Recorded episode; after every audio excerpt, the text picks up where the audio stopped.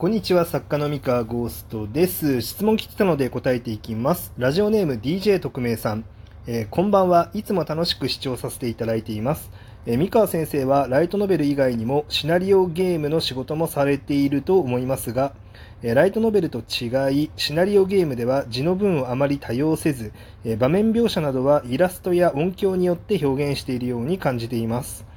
えーそういったゲーム媒体においてユーザーが読むテキストとは別に場面描写などの流れを含めた脚本もシナリオライターさんは作成されるのでしょうか、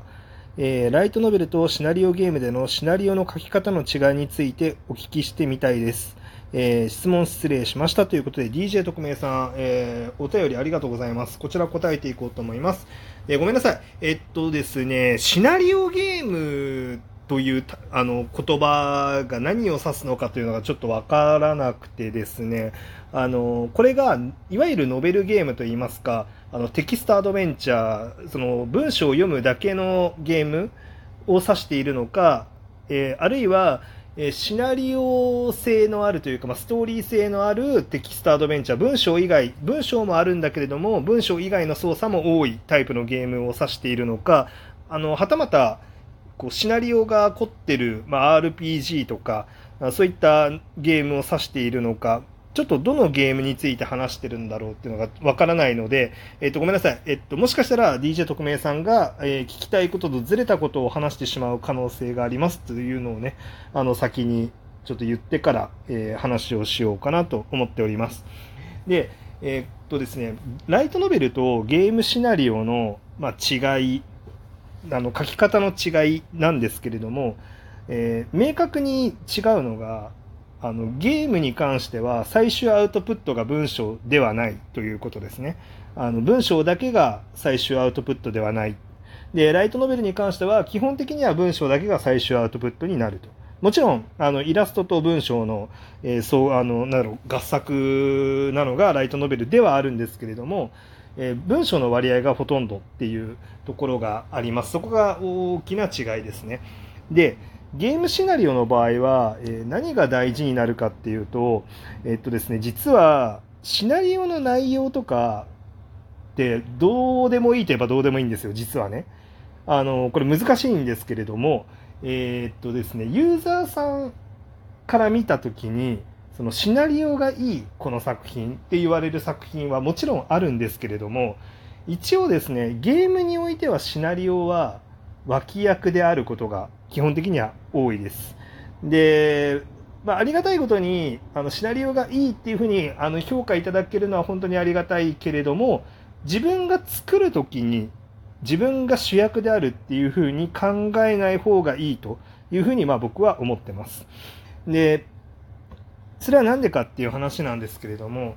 これはですね、えっと、ノベルゲームじゃないゲームの話ですね。ノベルゲームに関してはちょっと話が別なんですけど、ことの、えっと、ノベルじゃないゲーム、RPG、アクションゲーム、ああのあるいは、なんだろうな、えっと、ソーシャルゲームでもいいんですけど、実は。ソーシャルゲームもテキストのシナリオものすごい多いじゃないですか。あの、キャラクターが喋る部分とかってものすごい多いと思うんですけど、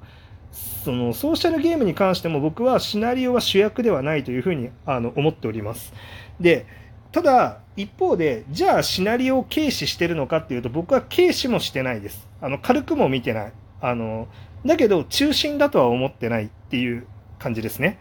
あの、まあ、ここの感覚を持つことが個人的には大事なんじゃないかっていうふうに思ってゲームシナリオは、えー携わってます。はい。で、なんでかっていう話なんですが、えっとですね、結果的にゲームをプレイした人がシナリオが良かった、ストーリーが良かったって、まあ結果的に言ってくれることはあるんだけれども、ただ、作ってる時にはですね、このゲームを楽しんでもらおう、そのお話をいいお話だと思ってもらおうと思ってるんじゃなくて、このゲームを楽しんでもらおうと思って書いてるんですね。で、えっと、これは、おなんて言えばいいんでしょうね、こう、すごい近いようでずれてる話で、えっとですね、まあ、要は、文章の凄さとかではないっていうことなんですよね。だから、えっと、僕、シナリオの仕事をするときは、ライトノベル時よりも、文章自体はシンプルになることが多いです。まあ、それでもちょっとね、自分のね、書き方の癖とかがあるので、まあ、ねじれたセリフとかね、あの、全然入ってくるんですけれども、あの、ライトノベルで書いてる自由奔放な文章に比べると、割と落ち着いた文章になることが多いです、ゲームだとね。で、落ち着いたと言っても難しいのが、えー、っとね、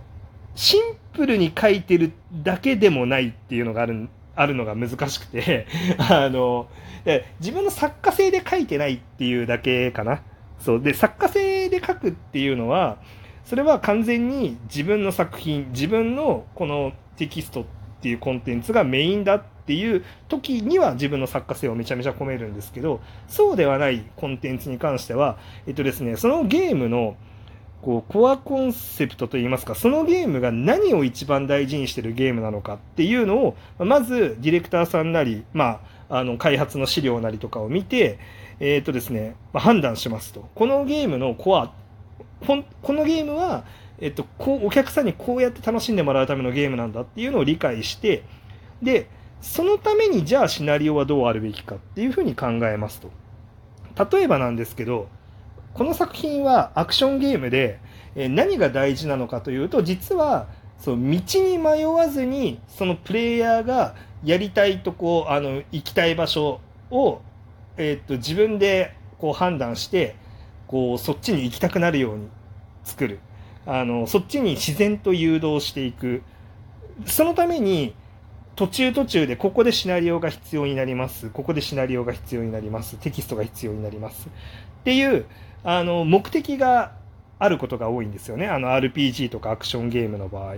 えー、これね、あの、遊んでる人にとっては、すごい自然に設計されてることが多いから、今誘導されてるなーって意外と気づかなかったりすることもあるんですけど、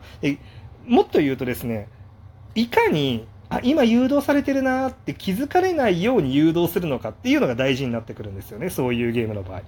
例えば最近だと、ゼルダの伝説、ティアーズ・オブ・キングダムが、まあ結構、ね、大人気で遊んでる人も多いと思うし、まあ僕も遊んでるんですけれども、あの作品もですね、要所要所で、あの、NPC のセリフだったり話しかけた時にシナリオが発生したりとかするんですけれども、ああいったものはかなり計算されて配置されていて、この場所に人がいてこういうことを喋っていたら、プレイヤーはこういうところが気になってここを探索するだろうとか、えっと、あっちの方向に行かせたいっていう、あの、そういうコントロールっていうのを、まあ、キャラクターたちのセリフと、えー、エピソードでやってると。で、まあ、そういった配置を、じゃあどこにどうやって配置しましょうかっていうのと、どういうセリフ回しとか、どういうあのあり方だったら、この世界観に馴染んで、それでいてちょっとクスッとできる、ちょっと面白みがあって、そして自然に、えっと、ユーザーがあそこに向かっていきたくなる、あるいはそういうあの遊びをしたくなるっていうのを、まあ、それが一番大事にしているっていうイメージですね。だからいい話を作ってやろうとかっていうのは考えてないです。だから結果的に、えっと、そのエピソードを作ったら、結果的にいい話になるということはもちろんあるんですけど、あの、それが一番大事と思って作ってるわけではないという感じですね。で、一方で、まあ、その、今言った、まあ、サブ、サブクエストみたいな感じの、あの、シナリオはそういう風に作るんですけど、まあ、メインストーリーっていうのももちろんありますよね。ただ、メインストーリーに関しても、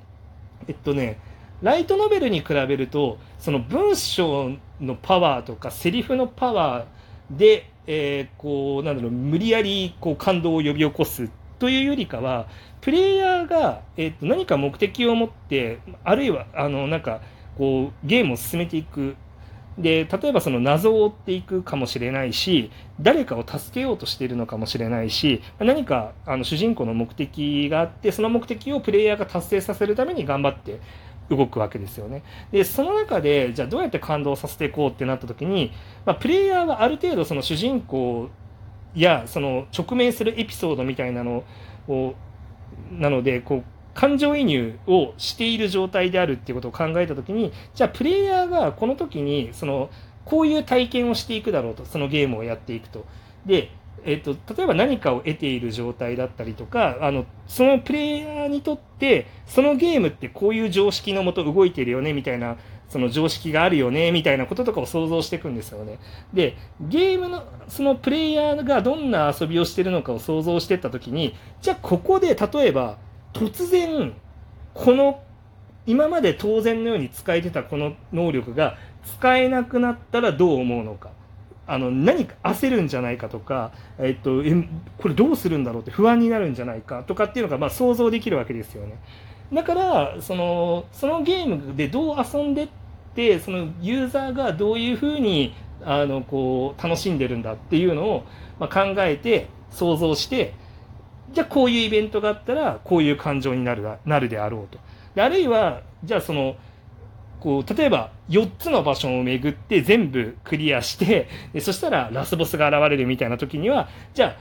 一個一個のあの場所をこうなんだろう一個一個のボスをこれぐらいの見た目のこれぐらいの能力のこういうエピソードを持たせてっていうその重み付けをしてでラスボスはそれより弱かったりしょぼかったりしたらダメじゃないですか。だからラスボスはじゃあこういう派手な演出でみたいなことをまあ考えたりとか、まあ、あのセリフ回しとかもね含めて、まあ、それはあのこちらで考えますもちろんただ演出の細かいところは意外とその演出担当の人がやったりとかもするんですけどただこういうことが起こるっていうその種の部分はえっと、我々シナリオの方で考えることが多いかなというふうに思います。はい。あの、まあ、そうじゃない場合も多いんでね、その現場によって全然違います。本当にディレクターさんが全部考えるっていう現場もあるんで、ちょっとわかんないですけどね。っていう話でもう12分近くまで来てしまったんですが、えこれでもしノベルゲームのことを聞いていたんだったらごめんなさい。ノベルゲームはもっとシンプルです。えっと、シナリオが中心なので、ノベルゲームは。もうひたすら自分の作家性で作っていくだけでございます。えー、音楽の指定とか。まあ、ただ演出周りはね、スクリプターさんがするんで、そこはお任せなんですけれども、えー、っと、シナリオ単体で感動できるように頑張って作ります。以上です。それでは。